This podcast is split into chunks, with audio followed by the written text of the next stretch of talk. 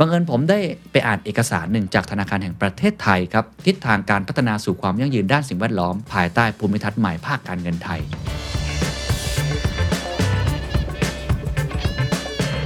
อันดับแรกที่เขาพูดถึงคือความท้าทาย ความเสี่ยง ไม่ว่าจะเป็นกายภาพหรือเศรษฐกิจในประเทศไทยเนี่ยเป็นอันดับที่ 9 ของโลกแนวทางของแบงก์ชาติในการรับมือ ผมต้องบอกว่ามี 5 พิลล่าหลักๆ และอยากให้ทุกคนเนี่ยให้ความสำคัญกับ 5 พิลล่านี้มากๆเพราะมันจะเกี่ยวข้องกับทุกคนจริงๆนะครับ This is the Standard Podcast. The Secret Sauce. Climate Action. The Secret Sauce ตอนนี้ได้รับการสนับสนุนโดย d e v o n t e Premium Skincare for Men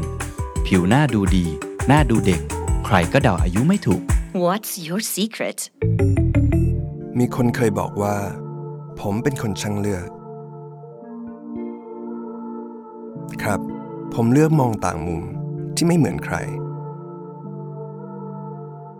เพราะผมเชื่อในสายตาของตัวเอง และกล้าลองสิ่งใหม่ๆ ที่แตกต่าง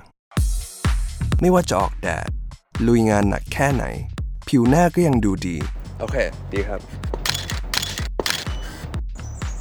อยู่แล้วครับ เดี๋ยวเปลี่ยนชุดได้เลยครับ แต่ถ้าเรื่องผิวหน้า ผมเลือกนวัตกรรม Biotechnology จาก Devonte เพราะช่วยดูแล และปกป้องผิวหน้าได้อย่างดี หน้าดูเด็ก จนใครก็เดาอายุผมไม่ถูก Feel the difference Stay young Devonte ทิศทางการพัฒนาสู่สิ่งแวดล้อม ความยั่งยืนภายใต้ภูมิทัศน์การเงินของไทยเนี่ยควรจะมีหน้าตาเป็นอย่างไรนะครับ ทุกท่านทราบดีอยู่แล้วใช่ไหมครับว่าเรื่องของ ESG เรื่องของความยั่งยืนเรื่องของสิ่งแวดล้อมเป็นเรื่องสำคัญมากๆนะฮะตอนนี้ทุกคนต้องมุ่งสู่ถนนสายนั้น ไม่งั้น ต้องบอกว่าลูกหลานของเราไม่มีทรัพยากรใช้แน่นอน ถ้าเกิดเราไม่ลุกขึ้นมาทำอะไรเลยนะครับ ภาคส่วนที่สำคัญอย่างยิ่งครับ ก็คือภาคส่วนที่เกี่ยวข้องกับการเงินครับ เพราะอะไรครับ การเงินคือคนที่จัดสรรเงินทุน ผมเปรียบเทียบเหมือนเป็นออกซิเจนอะเหมือนเป็นเลือดอะเหมือนเป็นไฟฟ้า ถ้าเกิดไม่มีสิ่งเหล่านี้เราไม่สามารถดำเนินอะไรต่อไปได้ ถือว่าเป็นกลไกที่สำคัญมากๆนะฮะบังเอิญผมได้ไปอ่านเอกสารหนึ่งครับใช้ชื่อนี้เลยครับจากธนาคารแห่งประเทศไทยครับทิศทางการพัฒนาสู่ความยั่งยืนด้านสิ่งแวดล้อม ภายใต้ภูมิทัศน์ใหม่ภาคการเงินไทย ภาษาอังกฤษก็คือ BOT ก็คือ Bank of Thailand นะฮะ Directional Paper on Financial Landscape เพิ่งออกมาเดือนสิงหาคมปี 2565 คำว่า directional paper ก็คืออเรียกว่าแนวทาง ทิศทาง ของภูมิทัศน์การเงินไทยจะเป็นอย่างไรต่อไป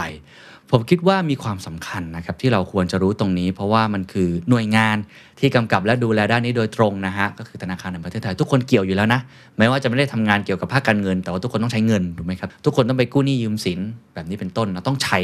เรื่องแบบนี้เพราะฉะนั้นผมคิดว่าวันนี้เป็นเรื่องสำคัญนะครับแล้วก็ผมจะสรุปให้ฟังว่าเขาเห็นอะไรบ้างในตรงนี้นะครับ แล้วนอกจากนี้ครับเอกสารนี้ยังถูกนำไปต่อยอดนะครับเป็นแนวทางการพัฒนาภาคการเงินเพื่อความยั่งยืน Sustainable Finance Initiatives for Thailand โดย 5 หน่วยงานกำกับดูแลภาคการเงินไทยที่เกี่ยวข้องทั้งหมดเลย ถือว่าเป็นความร่วมมือที่สำคัญมาก ๆ นะครับ ที่จะทำให้เกิด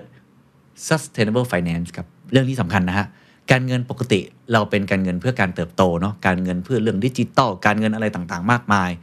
ตอนนี้การเงินเขาพูดกันเรื่องความยั่งยืน ซึ่งก็มีหลายมิตินะฮะตั้งแต่การเงินในแง่ของสิ่งแวดล้อม จะทำยังไงให้บริษัทที่ไม่สามารถปรับตัวสู่สิ่งแวดล้อมเนี่ยเขากู้เงินมาทำสิ่งนั้นได้ ไม่งั้นก็บริษัทเขาก็ยังปล่อยคาร์บอนอยู่แบบนี้เป็นต้น หรือออกบอลที่เกี่ยวข้องพันธบัตรที่เกี่ยวข้องให้คนเข้ามาลงทุน หรืออาทำยังไงให้มันไม่เกิดการลงทุนที่สนับสนุนพลังงานฟอสซิลแบบเดิมๆที่มันทำร้ายโลกแบบนี้เป็นต้น หรือในแง่ของโซเชียลก็เกี่ยวก็คือตัว S นะเรื่องของสังคมแบบนี้ก็เกี่ยวข้องเนี่ยจะทำยังไงให้ทิศทางภาคการเงินไทยเนี่ยมันมีส่วน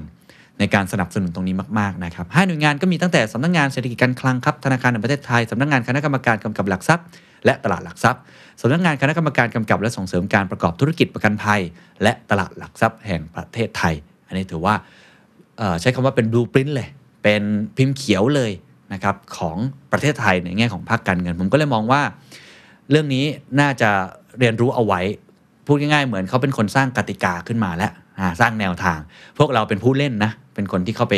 เล่นในกติกานี้เนี่ยเราจะเล่นกับมันยังไง เราก็ต้องเข้าใจตรงนี้ด้วยนะครับ อันดับแรกครับในเปเปอร์ชิ้นนี้ครับก็พยายามจะเกริ่นนะครับว่าปัจจุบันประเทศไทยเนี่ยกำลังเจอกับการเปลี่ยนแปลงด้านสิ่งแวดล้อมที่รุนแรงมากขึ้น ทั้งภัยพิบัติธรรมชาติฝุ่น PM 2.5 หรือว่าในแง่ของการทำมาค้าขายก็คือ แรงกดดันจากนโยบายการค้าระหว่างประเทศ ในการปรับตัวเข้าสู่เศรษฐกิจสีเขียวนะครับ ในขณะที่โครงสร้างเศรษฐกิจไทยก็ยังพึ่งพาการใช้พลังงานจากถ่านหิน น้ำมันก๊าซธรรมชาติ แล้วก็ยังใช้เทคโนโลยีแบบดั้งเดิม ที่ไม่เป็นมิตรกับสิ่งแวดล้อมเท่าที่ควร ดังนั้นไทยต้องเปลี่ยนให้ระบบเศรษฐกิจให้เป็นมิตรต่อสิ่งแวดล้อมมากขึ้น รวมถึงการบรรลุเป้าหมายที่รัฐบาลไทยประกาศไว้แล้วนะฮะก็คือ carbon neutrality ความเป็นกลางทางคาร์บอน 2050 แล้วก็การปล่อยก๊าซเรือนกระจกสุทธิเป็นศูนย์ในปี 2065 จึงต้องมีแผนงานที่ชัดเจน มีจังหวะเวลา มีความเร็ว ความพร้อมของระบบเศรษฐกิจและสังคมไทย ถึงจะเดินหน้าควบคู่กันไปได้นะครับ แต่ตอนนี้ปัญหาใหญ่ของไทยหลักๆ ก็คือการลงทุนเพื่อรับมือกับภัยพิบัติทางธรรมชาติ ที่ต้องอาศัยเงินทุนมหาศาลมากๆ ในขณะที่ภาคธุรกิจไทยว่ากันตามตรง ปรับตัวไม่ทัน เพราะขาดข้อมูลด้านสิ่งแวดล้อมที่จะเอามาใช้ประเมินโอกาสและความเสี่ยงที่อาจจะเกิดขึ้น ส่งผลให้ความพร้อมในการปรับตัวของแต่ละภาคส่วนไม่เท่ากันครับ ธุรกิจใหญ่ปรับไปแล้วเรียบร้อยเพราะเขาโดนกดดันจากต่างชาติ แต่ธุรกิจกลางและเล็กยังยากอยู่ ภาคการเงินในฐานะที่มีบทบาทสำคัญในการจัดสรรเงินทุนให้แก่ระบบเศรษฐกิจนี้ทำให้แต่ละภาคส่วนสามารถปรับตัวได้ ผ่านการจัดสรรเงินทุนสู่ภาคธุรกิจ โดยเฉพาะ SME ธนาคารแห่งประเทศไทยก็เลยได้กำหนดทิศทางอันนี้ขึ้นมาเพื่อตอบโจทย์นะครับ อันดับแรกที่เขาพูดถึงคือความท้าทาย ผมว่าอันนี้ดี เพราะว่ามันเป็น ความท้าทายที่เป็นมุมมองจากคนที่ทำงานด้านมหาภาคด้านการเงินเลย เราจะได้เห็นแล้วเอามาสะท้อนกับตัวเราเองด้วยนะครับเขาบอกว่าเรื่องของ climate change หรือที่ตอนนี้เขาเรียกว่าโลกรวนละเขาไม่ค่อยเรียกว่าโลกร้อนแล้วเพราะมันร้อนจนมันรวนไปแล้วเนี่ยนะฮะมี 2 ความเสี่ยงหลักๆครับ 1. ครับคือความเสี่ยงทางกายภาพหรือ physical risk เช่น น้ำท่วมปี 2554 ก็ชัดเจนแล้วเสียหายสูงถึง 1.4 ล้านล้านบาท ในตอนนั้นเรามีขีดความสามารถในการรับมือกับภัยธรรมชาติค่อนข้างต่ำ อยู่ในอันดับที่ 39 จาก 48 ประเทศ ซึ่งถ้าเกิดว่าไทยไม่ปรับตัวการเปลี่ยนแปลงสภาพภูมิอากาศ จะส่งผลให้ GDP ของไทยลดลงถึง 43.6%ในปี 2591 คือหายไปเกือบครึ่งเลยนะครับดังนั้นครับการรับมือคือไทยจะต้องมีการลงทุนในโครงสร้างพื้นฐานอีกมากมายมหาศาล เช่น การบริหารจัดการทรัพยากรน้ำดำเนินการตามการประชุม COP26 ที่ไทยเนี่ยยกระดับเป้าหมายการลดกาซเรือนกระจกของประเทศ หรือที่เขาเรียกว่า NDC จำคำนี้ไว้นะฮะคำนี้จะเป็นคำที่พูดกันเยอะขึ้น NDC Nationally Determined Contribution ให้ได้ 40%ภายในปี 2030 ครับ ก็คืออันนี้เขาตั้งกันไว้แล้วในอีกไม่กี่ปีข้างหน้า แล้วก็มีเรื่องของ carbon neutrality แล้วก็เรื่องของ net zero นะครับ นั่นคือความเสี่ยงแรกก็คือ physical risk เกิดขึ้นแบบชัดเจนเลยนะครับ อันที่2ครับคือความเสี่ยงต่อการเปลี่ยนผ่านต่อระบบเศรษฐกิจ transition risk คือการปรับตัวเพื่อแก้ปัญหาสภาพภูมิอากาศที่มันจะกระทบและอาจเกิดความเสียหายต่อภาคส่วนต่างๆ ทั้งในเรื่องของค่านิยมของผู้บริโภค นักลงทุนไม่ว่าจะเป็นธุรกิจขนาดใหญ่ครับ โดยเฉพาะกลุ่มอุตสาหกรรมดั้งเดิม ซึ่งการผลิตยังคงพึ่งพาทรัพยากรธรรมชาติเป็นหลัก อาจจะเจอกับความท้าทายในการระดมทุนได้ เพราะคนเริ่มหันหลังให้กับธุรกิจที่ทำลายสิ่งแวดล้อม 2. ธุรกิจ SME ที่ส่วนใหญ่ขาดทรัพยากร และความรู้ความเข้าใจในการปรับตัวที่เหมาะสม คือปากท้องก็จะแย่อยู่แล้ว ในการปรับตัว หากำไรก็จะแย่อยู่แล้ว ยังต้องมาทำเรื่องโลกร้อน เพราะฉะนั้นก็อาจจะยังขาดความรู้ขาดทรัพยากร และ 3 ครับภาคครัวเรือนครับหรือประชาชนทั่วไปต้องเจอกับค่าครองชีพที่สูงขึ้น โดยเฉพาะต้นทุนจากการใช้พลังงาน ซึ่งจะซ้ำเติมปัญหาความเหลื่อมล้ำในสังคมไทยครับทั้งสองอันนี้ต้องบอกว่าเป็นปัญหาที่ต้องคำนึงถึงจังหวะเวลามากๆ คือ timing และความเร็วของการดำเนินการคือ speed เป็นสมการหลัก เพราะว่าผมเคยได้ยินผู้บริหารปตทคุณอรรถพลนะครับได้กล่าวไว้บนเวทีหนึ่งบอกว่า เรื่องของโลกร้อนเนี่ยโลกรวนเนี่ยการเปลี่ยนผ่านเนี่ยมันคือช้าไปก็ไม่ได้เร็วไปก็ไม่ดี keyword ของเรื่องเรื่องสิ่งแวดล้อมเนี่ยผมใช้คำนี้ ช้าไปไม่ได้ เพราะจะโดนกดดัน แต่เร็วไปก็ไม่ดีแม่ประโยคนี้ผมเห็นด้วยเลยเหมือนเพลงแกสโนวานะช้าไปก็ไม่ได้ เพราะมันจะตกขบวน เร็วไปก็ไม่ดี เพราะมันจะเร็วเกินไป เพราะฉะนั้น speed and timing ถือว่าเป็นสมการหลักครับ เพราะจาก Network for Greening the Financial System NGFS ได้ประเมินฉากทัดไว้ครับว่า รูปแบบในการปรับตัวแบบนี้ พบว่าการปรับตัวที่เริ่มต้นเร็วแล้วค่อยเป็นค่อยไป จะช่วยให้เกิดการปรับตัวที่ราบรื่น ความเสี่ยงทั้งสองข้อจะอยู่ในระดับที่ต่ำแม้ในระยะสั้นอาจจะส่งผลกระทบต่อระบบเศรษฐกิจมากกว่าการปรับตัวอย่างกระทันหัน แต่ในระยะยาวผลกระทบจะน้อยกว่ามาก ลองดูกราฟครับ ดูกราฟครับจะเห็นเลยว่าเป็น scenario 4 scenario ไม่ว่าจะเป็นเรื่องของ disorderly นะครับก็คือการปรับตัวแบบที่กระทันหันมากๆ โดยไม่เป็นระบบนะฮะแต่ว่าทำให้เกิดtarget เนี่ยมันบรรลุเป้าหมาย ก็คือถึง target เลยก็จะเกิดผลนะครับไม่ว่าจะเป็นนโยบายสภาพภูมิอากาศที่ช้าหรือมีทิศทางที่แตกต่างกัน กลับมาเร่งขึ้นอย่างรุนแรงในช่วงหลัง บรรลุเป้าหมายสภาพภูมิอากาศ แต่ต้นทุนในการปรับตัวสูงมากๆ GDP โลกครับลดลงร้อยละ9ถึง10 ภายในปี 2643 นะครับ อันนี้คือแบบฉากทัศน์แรกนะครับคือ disorderly ในขณะเดียวกันครับ too little too late นี่คือ scenario ที่ 2 ครับ ก็คือปรับตัวแบบกระทันหันมากๆเลยนะฮะ แล้วก็ไม่มีแบบแผนอะไรชัดเจน แล้วก็ไม่บรรลุเป้าหมายด้วย เขาบอกว่านโยบายสภาพภูมิอากาศอันนี้ล่าช้าเกินไป too little too late ไม่สามารถบรรลุเป้าหมายสภาพภูมิอากาศเกิดความเสี่ยงในเรื่องของภัยพิบัติทางธรรมชาติ แล้วก็ต้นทุนในการปรับตัวที่สูงมาก อีกอันนึงครับเขาเรียกว่า orderly ก็คือเป็นการปรับตัวที่ราบรื่น แล้วก็บรรลุเป้าหมายสภาพภูมิอากาศ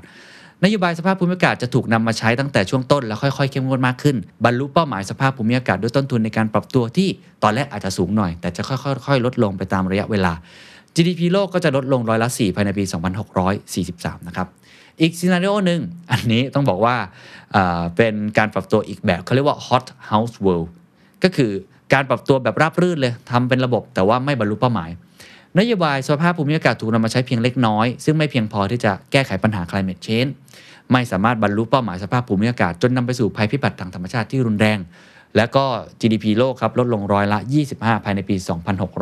2643 ก็เห็นชัดเจนนะครับ รูปแบบที่เราอยากเห็นมากที่สุดแน่นอนต้องเป็น orderly ก็คือมีการปรับตัวเนาะที่ราบรื่นด้วย แล้วก็สามารถที่จะบรรลุสภาพภูมิอากาศ ซึ่งเขาบอกแล้วว่า อันเนี้ยน่าจะดีที่สุด แม้ว่าจะส่งผลกระทบต่อระบบเศรษฐกิจในช่วงต้นนิดหนึ่งคือมันฝืดอะ ช่วงนี้มันจะฝืนนิดหนึ่งสำหรับประเทศไทยครับก็ต้องคำนึงถึงโครงสร้างของเศรษฐกิจไทยด้วย คือการเปลี่ยนผ่านนี่คือโจทย์ใหญ่สุดๆนะผมคุยกับผู้บริหารหลายคน ยากที่สุดคือการเปลี่ยนผ่าน เพราะโครงสร้างเศรษฐกิจไทยครับตัวเลขนี้ชัดเจนนะครับยังพึ่งการใช้พลังงานจากถ่านหินและน้ำมัน ในสัดส่วนที่สูงประมาณ 60%ของการใช้พลังงานทั้งหมด และอุตสาหกรรมส่วนใหญ่ยังใช้เทคโนโลยีแบบดั้งเดิม นั่นหมายความว่า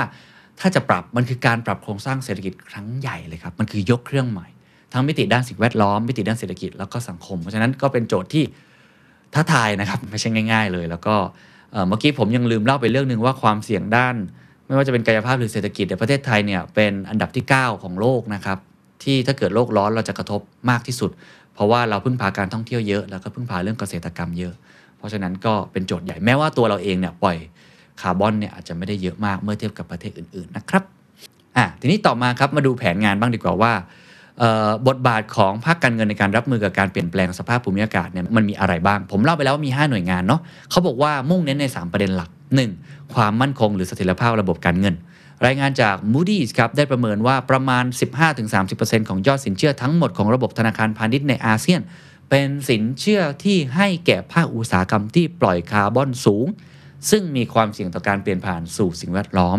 15-30%เลยนะครับ ของยอดสินเชื่อทั้งหมดครับ ในอาเซียนอยู่ในอุตสาหกรรมที่ทำร้ายโลก ดังนั้นภาคการเงินต้องสนับสนุนการปรับตัวของเศรษฐกิจสีเขียวให้มากขึ้น เพื่อลดความเสี่ยงต่อเสถียรภาพในระบบระยะยาวนะครับ 2. สร้างโอกาสการลงทุนในเทคโนโลยีและรูปแบบธุรกิจใหม่ๆ เช่น การลงทุนตามโมเดลธุรกิจ BCG Bio Circular Green Economy เศรษฐกิจแนวใหม่ที่กำลังเป็นเมกะเทรนของโลก ซึ่งสำนักงานคณะกรรมการส่งเสริมการลงทุนหรือว่า BOI คาดว่าอุตสาหกรรม BCG จะมีมูลค่า 25%ของ GDP ภายในปี 2025 เพราะกิจกรรมทางเศรษฐกิจที่คำนึงถึงสิ่งแวดล้อมจะช่วยดึงดูดนักลงทุนได้ฉะนั้นมองมุมหนึ่งเป็นวิกฤต แต่มองมุมหนึ่งเป็นโอกาสนะครับเรื่องของโลกร้อน 3. สนับสนุนให้กลุ่มเปราะบาง หรือกลุ่มที่ได้รับผลกระทบสามารถปรับตัวได้ ส่วนตัวผมผมมองว่าเรื่องนี้ใหญ่มากๆ ราะประเทศไทย SME เยอะครับ วิสาหกิจที่เราเห็น 100% 99%เป็นวิสาหกิจขนาดกลางและเล็ก เพราะฉะนั้นถ้าเขาปรับตัวไม่ได้ ก็เท่ากับว่าภาคส่วนของประเทศไทยเนี่ยปรับตัวยาก โครงสร้างนะครับไม่ว่าจะเป็นองค์ความรู้หรือมาตรการสนับสนุนทางการเงินให้แก่ภาคธุรกิจเหล่านี้ โดยเฉพาะ SME เนี่ยมีความเปราะบางค่อนข้างมาก โดย SME Climate Hub สำรวจนะครับว่า 48%ของธุรกิจ SME ขาดแหล่งเงินทุนเพื่อลดการปล่อยก๊าซเรือนกระจกอันนี้ผมเห็นด้วยว่าผมใกล้ชิดกับ SME ค่อนข้างเยอะถือว่าเป็นโจทย์ใหญ่นะครับ อะทีนี้มาดูครับว่าแนวทางของแบงก์ชาติในการรับมือ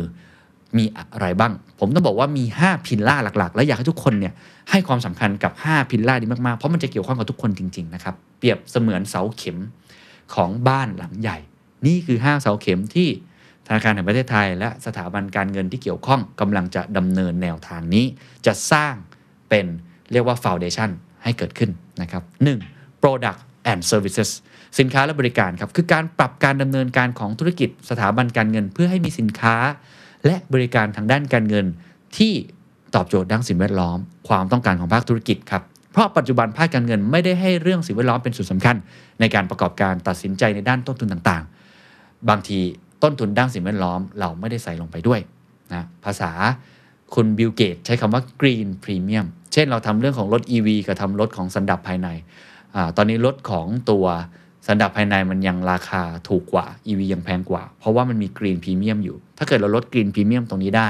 คนก็จะหันมาบริโภคตรงนี้มากขึ้น เช่นเดียวกันครับ เรื่องของการเงินเนี่ยบางครั้งเราไม่ได้มีสินค้า และบริการที่ใส่ต้นทุนด้านสิ่งแวดล้อมลงไปด้วย เพื่อทำให้ภาคการเงินนั้นมันขับเคลื่อนตรงนี้ได้นะครับ เพราะฉะนั้นเป้าหมายที่เขาอยากเห็นก็คือสถาบันการเงินให้เรื่องสิ่งแวดล้อมเข้าเป็นส่วนหนึ่งในการตัดสินใจ ซึ่งต้องบอกว่ายากนะฮะผมได้คุยกับภาคการเงินพอสมควรเพราะว่ามันเป็นต้นทุนที่มันใช้ เงินค่อนข้างเยอะ แล้วก็ใช้เขาเรียกว่ากระบวนการในการตรวจสอบกระบวนการในการดำเนินการเนี่ยค่อนข้างซับซ้อนก็ต้องสร้างความรู้ความเข้าใจ ว่าจะมีสินค้าและบริการแบบนี้ได้ยังไง ยกตัวอย่างก็กรีนบอลอะไรแบบนี้เป็นต้นนะครับเขาถามว่าคนไทยได้อะไร ภาคธุรกิจเข้าถึงผลิตภัณฑ์ทางการเงิน และบริการในการปรับตัวสู่ด้านสิ่งแวดล้อม และสถาบันทางการเงินได้รับความเชื่อมั่นจากนักลงทุนที่มีการจัดการเรื่องสิ่งแวดล้อมที่ดีครับผมนี่คืออันแรก 2 ครับ taxonomy คำนี้ taxonomy คือมาตรฐานการจัดกลุ่มกิจกรรมทางเศรษฐกิจที่กำนึงถึงสิ่งแวดล้อม ปัญหาครับตอนนี้หลักๆ เลยนะฮะเวลาเราพูดเรื่อง sustainable เนี่ย sustainability เข้าใจไม่ตรงกันครับ ไม่ว่าจะหน่วยงานไหนนะ เพราะมันไม่มีค่ากลาง คือภาคส่วนเข้าใจเรื่องสิ่งแวดล้อมแตกต่างกันทำให้การดำเนินการเกี่ยวกับสิ่งแวดล้อม หรือการจัดสรรเงินทุนมันไม่ตรงจุด จนอาจเกิดการอ้างเกินจริง ว่าได้ดำเนินการเรื่องสิ่งแวดล้อมแล้ว หรือการฟอกเขียวหรือ green washing พูดง่าย ๆ เหมือนเล่นฟุตบอลครับเราไม่รู้ว่าจะแจกใบเหลืองเนี่ย ค่ากลางคือยังไง ใบแดงคืออะไร อะไรคือล้ำหน้า ตรงไหนใช้ VAR แบบนี้เป็นต้น คือไม่มีมาตรฐานที่ชัดเจน ซึ่งตรงนี้ต้องอาศัยหน่วยงานที่เป็นคนที่กำกับและดูแลเนาะคนที่ค่อนข้างจะอิสระนิดนึงไม่ได้เข้าข้างใครแบบนั้น เป้าหมายที่เขาอยากเห็นก็คือต้องการให้ไทยนี้มีมาตรฐานกลางในการจัดหมวดหมู่กิจกรรมทางเศรษฐกิจ ที่สอดคล้องกับสากลและบริบทในไทย และสำคัญครับมาตรฐานนี้ไปใช้อ้างอิงในการออกแบบสินค้า และเปิดเผยข้อมูลด้านสิ่งแวดล้อมได้ คือถ้าไม่มีตรงนี้ เราก็ไม่รู้เลยว่าสุดท้ายแล้ว ใครที่ทำได้ดี ใครที่ทำได้ไม่ดี ก็อย่างที่หลายคนเคยได้ยินคำกล่าวนะครับ บอกว่าสิ่งไหนที่วัดผลไม่ได้ สิ่งนั้นก็พัฒนาไม่ได้ อันนี้ก็พยายามจะสร้างเป็นเรียกได้ว่ามาตรฐานให้เกิดขึ้น คนไทยได้อะไรครับ ภาคธุรกิจก็สามารถวางแผนปรับตัวได้สอดคล้องกับเป้าหมายด้านสิ่งแวดล้อมที่กำหนดไว้ ภาคการเงินก็สามารถจัดสรรเงินทุนไปยังกิจกรรมที่เป็นมิตรต่อสิ่งแวดล้อมที่ถูกต้อง และแม่นยำและไม่ฟอกเขียว สองนี้ยากนะฮะต้องค่อย ๆทำไปแต่คิดว่าสำคัญผมก็เห็นด้วยนะครับ ข้อที่ 3 ครับ คือฐานข้อมูลที่เป็นระบบและเข้าถึงได้ ภาษาอังกฤษคือ data and disclosure อันนี้ก็สำคัญมาก เพราะอุปสรรคสำคัญของการดำเนินการเรื่องความยั่งยืนด้านสิ่งแวดล้อมคือ ข้อมูลไม่เท่ากันครับ การเข้าถึงข้อมูลที่ไม่เท่าเทียมกันเขาเรียกว่า information asymmetry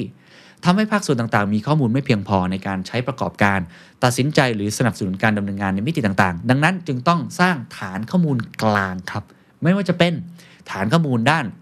ทะเบียนมาตรฐานด้านสิ่งแวดล้อมที่รวบรวมข้อมูลบันทึก ทะเบียนการรับรอง ESG ของบริษัทและโครงการต่างๆ ฐานข้อมูลการรายงานตามมาตรฐานสากล เช่น มาตรฐาน TCFD เขาเรียกว่า Task Force on Climate Related Financial Disclosures หรือการเปิดเผยข้อมูลทางการเงินที่เกี่ยวข้องกับสภาพภูมิอากาศ ของบริษัทจดทะเบียนและสถาบันการเงิน เพื่อเปรียบเทียบข้อมูลระหว่างกันได้ง่ายขึ้น 3. ครับฐานข้อมูลเพื่อการวิเคราะห์เชิงลึก จะมีการรวบรวมข้อมูลเชิงลึกจากแต่ละภาคส่วน เช่น สภาพภูมิอากาศและการปล่อยก๊าซเรือนกระจก เพื่อประโยชน์ในการวิเคราะห์ข้อมูลด้านสิ่งแวดล้อมและกำหนดนโยบาย 4. ฐานข้อมูลโปรแกรมผลิตภัณฑ์ จะรวบรวมข้อมูลสินค้าและบริการทางการเงินที่ให้ความช่วยเหลือการดำเนินงานด้านสิ่งแวดล้อมแก่ภาคธุรกิจ เห็นไหมครับ มันเป็นฐานข้อมูลที่มีความจำเป็นอย่างยิ่ง เขาเรียกว่าฐานข้อมูลด้านความยั่งยืนของประเทศ ที่คนจะเอาไปใช้ก็คือองค์กรภาครัฐ เอกชน ผู้ให้บริการข้อมูลสถาบันการเงินหน่วยงานอื่น และประชาชน ก็คือต้องมีข้อมูลตรงนี้ก่อน ถ้าเกิดไม่มีเนี่ยบางทีมันมันงงนะว่าเราจะทํำยังไงนะ ผมยกตัวอย่างเช่น Data Analytics เนี่ยข้อมูลเชิงลึกจากภาคส่วนต่างๆสภาพภูมิอากาศสถิติ PM 2.5 สถิติการปล่อยกรีนเฮาส์แก๊สอย่างเงี้ยมันเป็นยังไงเนี่ยโอ้ถ้าไม่รู้นี่มันก็ไม่มีมาตรฐานเนาะเป้าหมายที่เขาอยากเห็นก็คือไทยมีระบบกลางด้านสิ่งแวดล้อมที่เชื่อมโยงและใช้ประโยชน์ร่วมกันได้ คนไทยได้อะไรก็เข้าถึงข้อมูลชุดเดียวกันใครๆก็เข้าถึงได้ แล้วก็ได้ข้อมูลที่มีมาตรฐานได้อย่างครบถ้วนในการประเมินโอกาสและความเสี่ยง หรือทำการตัดสินใจต่างๆนะครับ2กับ3นี่สำคัญเนาะมากๆเลยเพราะถ้าไม่มีตรงนี้เนี่ยมันเหมือนไม่มีเขาเรียกว่ากติกาไม่มีข้อมูลตรงกลางที่ทุกคนเอามาใช้ได้ การเดินหน้ามันก็จะสเปซสปะต่างคนต่างทำนะครับ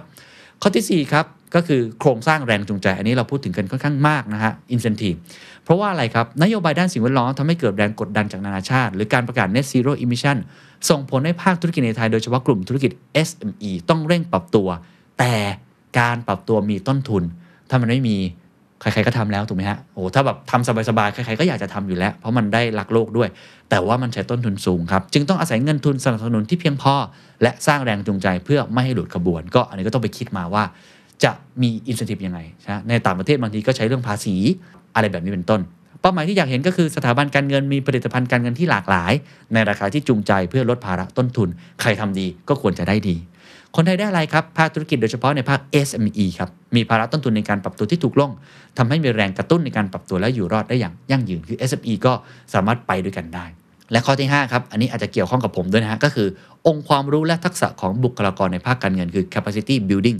ทำมาทั้งหมดเนี่ยถ้าไม่มีความรู้เนี่ยไปต่อไม่ได้เนาะก็เหมือนมีเครื่องมือแล้วมีเทคโนโลยีแล้วมีเครื่องจักรแล้ว แต่คนที่มาใช้เนี่ยไม่เข้าใจเครื่องมือนั้นก็ไปต่อไม่ได้ เขาเลยบอกว่านอกจากจะลงทุนในข้อมูลเงินทุนต่างๆ แล้ว สิ่งสำคัญคือการลงทุนในคน เนื่องจากปัญหาที่บุคลากรส่วนใหญ่ไม่พร้อมที่จะปรับตัว อาจจะทำให้การดำเนินการต่างๆ ยากขึ้น ดังนั้นพนักงานผู้บริหารได้เข้าใจประเด็นเรื่องความยั่งยืนที่แท้จริงในทุกแง่มุม เป้าหมายที่เขาอยากเห็นก็คือ สถาบันการเงินมีบุคลากรที่มีความรู้ความชำนาญ ในการจัดการความเสี่ยงด้านสิ่งแวดล้อม คนไทยได้อะไรครับ ภาคธุรกิจโดยเฉพาะกลุ่ม SME ก็ได้รับคำแนะนำจากบุคลากรในภาคการเงินได้อย่างตรงจุดก็คือ มีปัญหาอะไรเดินเข้าไปคุยได้ มี consult คอยพูดคุยทำไมผมถึงบอกว่าเกี่ยวกับผมด้วย เพราะว่าเราก็ทำอยู่ครับเดอะ s ซนด d ์ r เดอะซิกเกอร์ซอสก็ทำงานส่วนนี้มากๆ เราเป็นสำนักข่าวเนาะ Secret Sauce ก็เป็นเหมือนสื่อการเรียนรู้ เราก็พยายามจะ feed ข้อมูลในตรงนี้ให้เป็นประโยชน์ โดยที่ใช้การเป็นตัวกลางของเราเป็นแพลตฟอร์มเนี่ยไปคุยกับผู้เชี่ยวชาญแล้วมาแปลงข้อมูลให้กับทุกท่าน เพราะฉะนั้นถ้าทุกท่านอยากทำงานร่วมกับรายการ The Secret Sauce The Standard ยินดีมากๆนะครับเพราะว่าผมคิดว่ามีข้อมูลอีกมากมายที่เราต้องเอามาเล่าให้มันสนุกขึ้นน่ะคือผมอาจจะเก่งในแง่ของ storytelling แต่ข้อมูลต่างๆ ความถูกต้องแม่นยำเชี่ยวชาญเนี่ยคงต้องไปเชื่อมต่อกับแหล่งข่าว แต่ยินดีที่จะทำงานตรงนี้แล้วก็เป็น เป็น purpose ของ The Standard ของ The Secret Sauce ด้วยนะครับการวางรากฐานทั้ง 5 นี้นะฮะก็คือ 5 เสาหลักที่ผมบอกไปนี้ จะเป็นฐานที่แข็งแรงในการก้าวสู่ความยั่งยืนได้ แต่ธนาคารแห่งประเทศไทยครับก็ได้ตระหนักว่าการขับเคลื่อนระบบเศรษฐกิจไปสู่การเติบโตที่ยั่งยืนด้านสิ่งแวดล้อมจะสำเร็จได้เรื่องหนึ่งครับ ถ้าไม่มีตายคือการร่วมมือครับ อย่างบูรณาการนะต้องมีการจับมือกันอย่างบูรณาการของทุกภาคส่วน โดยบทบาทภาคการเงินเป็นส่วนหนึ่งของการขับเคลื่อนเท่านั้น แต่ผลจะเกิดได้มากน้อย ต้องอาศัยการวางรากฐานอื่น ๆ ที่สำคัญของประเทศด้วย การร่วมมือกันจากทุกภาคส่วนนี้เป็นอย่างไร เดี๋ยวผมจะลองเล่าต่อไปนะครับ เมื่อกี้ผมบอกแล้วว่าสื่อก็มีส่วนนั้นยินดีมากๆนะครับ part นี้จะพูดถึงการมีส่วนร่วมนะครับในการขับเคลื่อนอะลองไปดูว่ามีอะไรบ้าง เขาบอกว่ามีด้วยกันเนี่ยห้าข้อนะครับข้อทีหนึ่1กำหนดทิศทางการบริหารจัดการด้านสิ่งแวดล้อมในระดับประเทศที่ชัดเจน ข้อนี้ต้องบอกว่าต้องเป็นคนที่มีบทบาทในการกำหนด direction vision strategy ก็คือหน่วยงานที่เกี่ยวข้องกับเรื่องนี้โดยตรง ไม่ว่าจะเป็นเรื่องของกระทรวงทรัพยากรและสิ่งแวดล้อม ภาคใหญ่ของประเทศ เรื่องของกระทรวงพลังงาน หน่วยงานต่างๆ ที่มีความสำคัญอย่างยิ่งต่อเรื่องนี้เนี่ยต้องกำหนดเป้าหมายหลาย ๆ อย่าง แล้วก็กำหนดแนวทางทิศทาง เช่นกำหนดเป้าหมายปริมาณการปล่อยก๊าซเรือนกระจกในอุตสาหกรรมต่าง ๆ ที่สำคัญในแต่ละช่วงเวลาแบบนี้เป็นต้นนะครับ ก็ ถ้าไม่มีทิศทางตัวนี้เนี่ยก็ยากลำบากนะที่จะเดินหน้าต่อ 2 ครับเร่งพัฒนากลไกด้านราคาครับเพื่อให้การวางแผนการลงทุนของธุรกิจและการจัดสรรเงินทุนไม่บิดเบือน จนประเทศไม่สามารถบรรลุเป้าหมายด้านสิ่งแวดล้อมได้ เช่น การคิดค่าใช้จ่ายจากการปล่อยก๊าซเรือนกระจกผ่านการเก็บภาษีคาร์บอน โอ้หลายคนเห็นภาพแล้วก็หนาวๆร้อนๆนะครับ อนาคตเป็นไปได้แน่นอนนะครับว่า คุณปล่อยคาร์บอนเท่าไหร่ คุณต้องเสียภาษีเพิ่มเท่านั้น เพราะฉะนั้นมันไม่ช่วยกันก็ยากเนาะหรือว่าการมีตลาดคาร์บอนเครดิตในหลายประเทศในยุโรป รวมถึงบางประเทศในเอเชียก็ได้ดำเนินการแล้วครับ ก็ใครทำดีก็ต้องได้ดีเนาะใครที่สามารถที่จะลดการปล่อยคาร์บอนได้ หรือว่ามีการดูดซับได้ด้วยเนี่ยคุณก็ได้เครดิตนั้นไปแล้วเอาเครดิตนั้นไปเทรดคุณก็ได้เงินกลับมา แบบนี้เป็นต้น ก็เป็นการเร่งพัฒนากลไกด้านราคาที่หน่วยงานที่เกี่ยวข้องคงจะต้องมาทำงานร่วมกันนะครับ 3. ออกแบบนโยบายที่ตอบโจทย์ความพร้อมที่แตกต่างกันของแต่ละกลุ่มธุรกิจ โดยเฉพาะ SME ครับหน่วยงานที่เกี่ยวข้องก็ต้องช่วยกันออกแบบตรงนี้ เช่น การลดหย่อนภาษี และให้เงินสนับสนุนกับธุรกิจทั้งในและนอกภาคการเงินครับ 4. ลงทุนในโครงสร้างพื้นฐานขนาดใหญ่ โดยเฉพาะที่จำเป็นต่อการปรับตัวการเปลี่ยนแปลงสภาพภูมิอากาศของประเทศอย่างเป็นรูปธรรม เพื่อลดความเสี่ยงที่จะเกิดภัยพิบัติ อันนี้ต้องเป็นหน่วยงานที่ทำงานด้านนี้โดยตรงนะครับ เช่น แผนป้องกันน้ำท่วม และพื้นที่การเกษตร กรุงเทพอย่างเงี้ยฮะที่เขาบอกว่าอีกไม่กี่สิบปีข้างหน้าเนี่ยจะจมน้ำเนี่ยเราก็ต้องมีการลงทุนในโครงสร้างพื้นฐานขนาดใหญ่ไม่ต่างจากการลงทุนด้านไฟฟ้า ไม่ต่างจากการลงทุนด้านถนนแบบนี้เป็นต้น และ5ครับมีการทำงานร่วมกันของทุกภาคส่วน ผมพูดมาทั้งหมดไม่ได้บอกว่า เอ้ย คนธรรมดาไม่ต้องทำอะไรไม่ใช่เลย เพราะภาครัฐ สถาบันทางการเงิน ธุรกิจ และภาคครัวเรือนครับต้องสื่อสารให้ทุกภาคส่วนเข้าใจ และเห็นความจำเป็นในเรื่องนี้ โดยเน้นจุดสำคัญที่จะก่อให้เกิดแรงกระเพื่อมที่เกิดการเปลี่ยนแปลงในวงกว้าง เช่น การให้น้ำหนักกับภาคเศรษฐกิจ ก็จะสร้างการเปลี่ยนแปลงได้มากนะครับ ย้ำอีกครั้งว่าในนี้เขาไม่ได้เขียนแต่ผมอยากจะพูดด้วยก็คือสถาบันสื่อนะครับ The Standard ยินดีมากๆ เพราะผมมองว่าเรื่องนี้ก็เป็นเรื่องที่สำคัญ ที่เราจะเป็นข้อต่อตรงกลางในการเป็นแพลตฟอร์ม ในการกระจายข้อมูลหรือแพลตฟอร์มในการพูดคุยของทุกภาคส่วนนะครับ นี่คือแผนการใหญ่ที่ทุกภาคส่วนต้องร่วมกันทำไม่ใช่แค่ภาคการเงิน เพื่อให้เราเดินหน้าต่อได้แบบมี speed และ timing ที่ถูกต้อง และมีประสิทธิภาพในการเปลี่ยนผ่านในครั้งนี้นะครับสุดท้าย ถ้าเราทำได้เราจะเกิดอะไรแหมพูดมาทั้งหมดบางทีมีแต่ข้อเขาเรียกว่าเอ่อ negative เนาะมีแต่เรื่องที่ปัญหาเต็มไปหมดเลย เราลองมาดูเขาเรียกว่าความฝันแล้วกันเนี่ยเป็นสิ่งที่เราอยากให้มันเกิดขึ้น ถ้าทำสำเร็จประเทศไทยจะเป็นยังไง เราต้องมองโลกแง่ดีเนาะว่าเราอยากให้ลูกหลานน่ะได้รับสิ่งเหล่านี้มันจะเกิดอะไรเขาสรุปมาอย่างนี้ครับ 1. ทุกภาคส่วนครับจะเข้าใจและสามารถระบุกิจกรรมสีเขียวได้มีมาตรฐาน เข้าถึงข้อมูลด้านสิ่งแวดล้อม ได้ในการตัดสินใจทำเรื่องต่างๆ 2. ครับ ท่าในแง่ภาครัฐ สามารถดำเนินการได้อย่างตรงจุด เชื่อมโยงทุกภาคส่วนได้ดีขึ้น เพราะมีฐานข้อมูลที่วางรากฐานไว้ 3. สถาบันการเงินก็จะได้รับความเชื่อมั่น มีสินค้าและบริการที่ตอบโจทย์ในการปรับตัวสู่สิ่งแวดล้อมแก่เจ้าของธุรกิจด้วยราคาที่เหมาะสม 4. ธุรกิจขนาดใหญ่ก็ได้รับแรงกดดันที่ลดลง และแข่งขันได้ดีขึ้น เพราะปรับตัวได้ตามมาตรฐานสากล 5. ธุรกิจ SME เข้าใจช่องว่างของตัวเอง และสามารถเข้าถึงแหล่งเงินทุนเพื่อปรับตัวธุรกิจ ซึ่งจะอยู่รอดได้ในเศรษฐกิจสีเขียว 6. ผู้บริโภคและนักลงทุน ก็จะมีแหล่งข้อมูลที่มีมาตรฐาน ใช้เพื่อตัดสินใจในการลงทุน หรือบริโภคสินค้านั้นๆ ที่เป็นมิตรต่อสิ่งแวดล้อมได้อย่างแท้จริง จะเห็นได้ว่าสถาบันการเงินคือหัวใจสำคัญนะครับในการเปลี่ยนแปลงประเทศไทยสู่เศรษฐกิจสีเขียว เพราะการจะเปลี่ยนแปลงครั้งใหญ่นี้จะต้องใช้เงินครับยังไงก็ต้องใช้ต้นทุนมหาศาลในการช่วยเหลือทุกภาคส่วนไม่ให้ติดขัด ในการทำสิ่งนี้ให้เกิดขึ้น ทั้งหมดนี้ก็คือแผนการดำเนินงานของธนาคารแห่งประเทศไทยรวมทั้งหน่วยงานที่เกี่ยวข้องที่มีต่อความยั่งยืนนะครับเขาก็คาดหวังนะจะส่งให้ภาคการเงินเนี่ยสามารถสนับสนุนการเปลี่ยนผ่านไปสู่เศรษฐกิจที่เป็นมิตรต่อสิ่งแวดล้อมได้อย่างราบรื่น และทันการ และให้ทุกภาคส่วนนั้นสามารถรับมือกับความเสี่ยงด้านการเปลี่ยนแปลงสภาพภูมิอากาศ การเปลี่ยนแปลงด้านสิ่งแวดล้อมได้อย่างเท่าทัน และมีประสิทธิภาพ นี่คือทั้งหมดนะครับ หวังว่าจะเป็นประโยชน์นะครับ ผมย้ำอีกครั้งตรงนี้เป็นแค่แนวทาง ก็มันเขียนแล้ว directional paper ยังไม่ได้ลงมือทำจริง มันมี initiative ไปบ้างแล้ว แต่แค่จุดเริ่มต้น เพิ่งเริ่มสร้างเสาเข็ม เพราะฉะนั้นทุกท่านที่ฟังอยู่ยังทันการครับ ที่จะเข้ามามีส่วนร่วมยังทันการครับ ที่จะเริ่มเรียนรู้ในสิ่งนี้ไปพร้อมๆกัน เพราะทำคนเดียวไม่ได้ ต้องทำทุกภาคส่วน สวัสดีครับ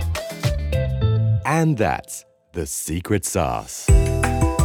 ถ้าคุณชื่นชอบ The Secret Sauce episode นี้นะครับ ก็ฝากแชร์ให้กับเพื่อนๆ คุณต่อด้วยนะครับ และคุณยังสามารถติดตาม The Secret Sauce ได้ใน Spotify, SoundCloud, Apple Podcast, Podbean, j o o x YouTube และ Podcast Player ที่คุณใช้อยู่นะครับ และอย่าลืมติดตาม Facebook Fanpage The Secret Sauce เข้ามาติชมเข้ามาพูดคุยกับผมได้เลยนะครับ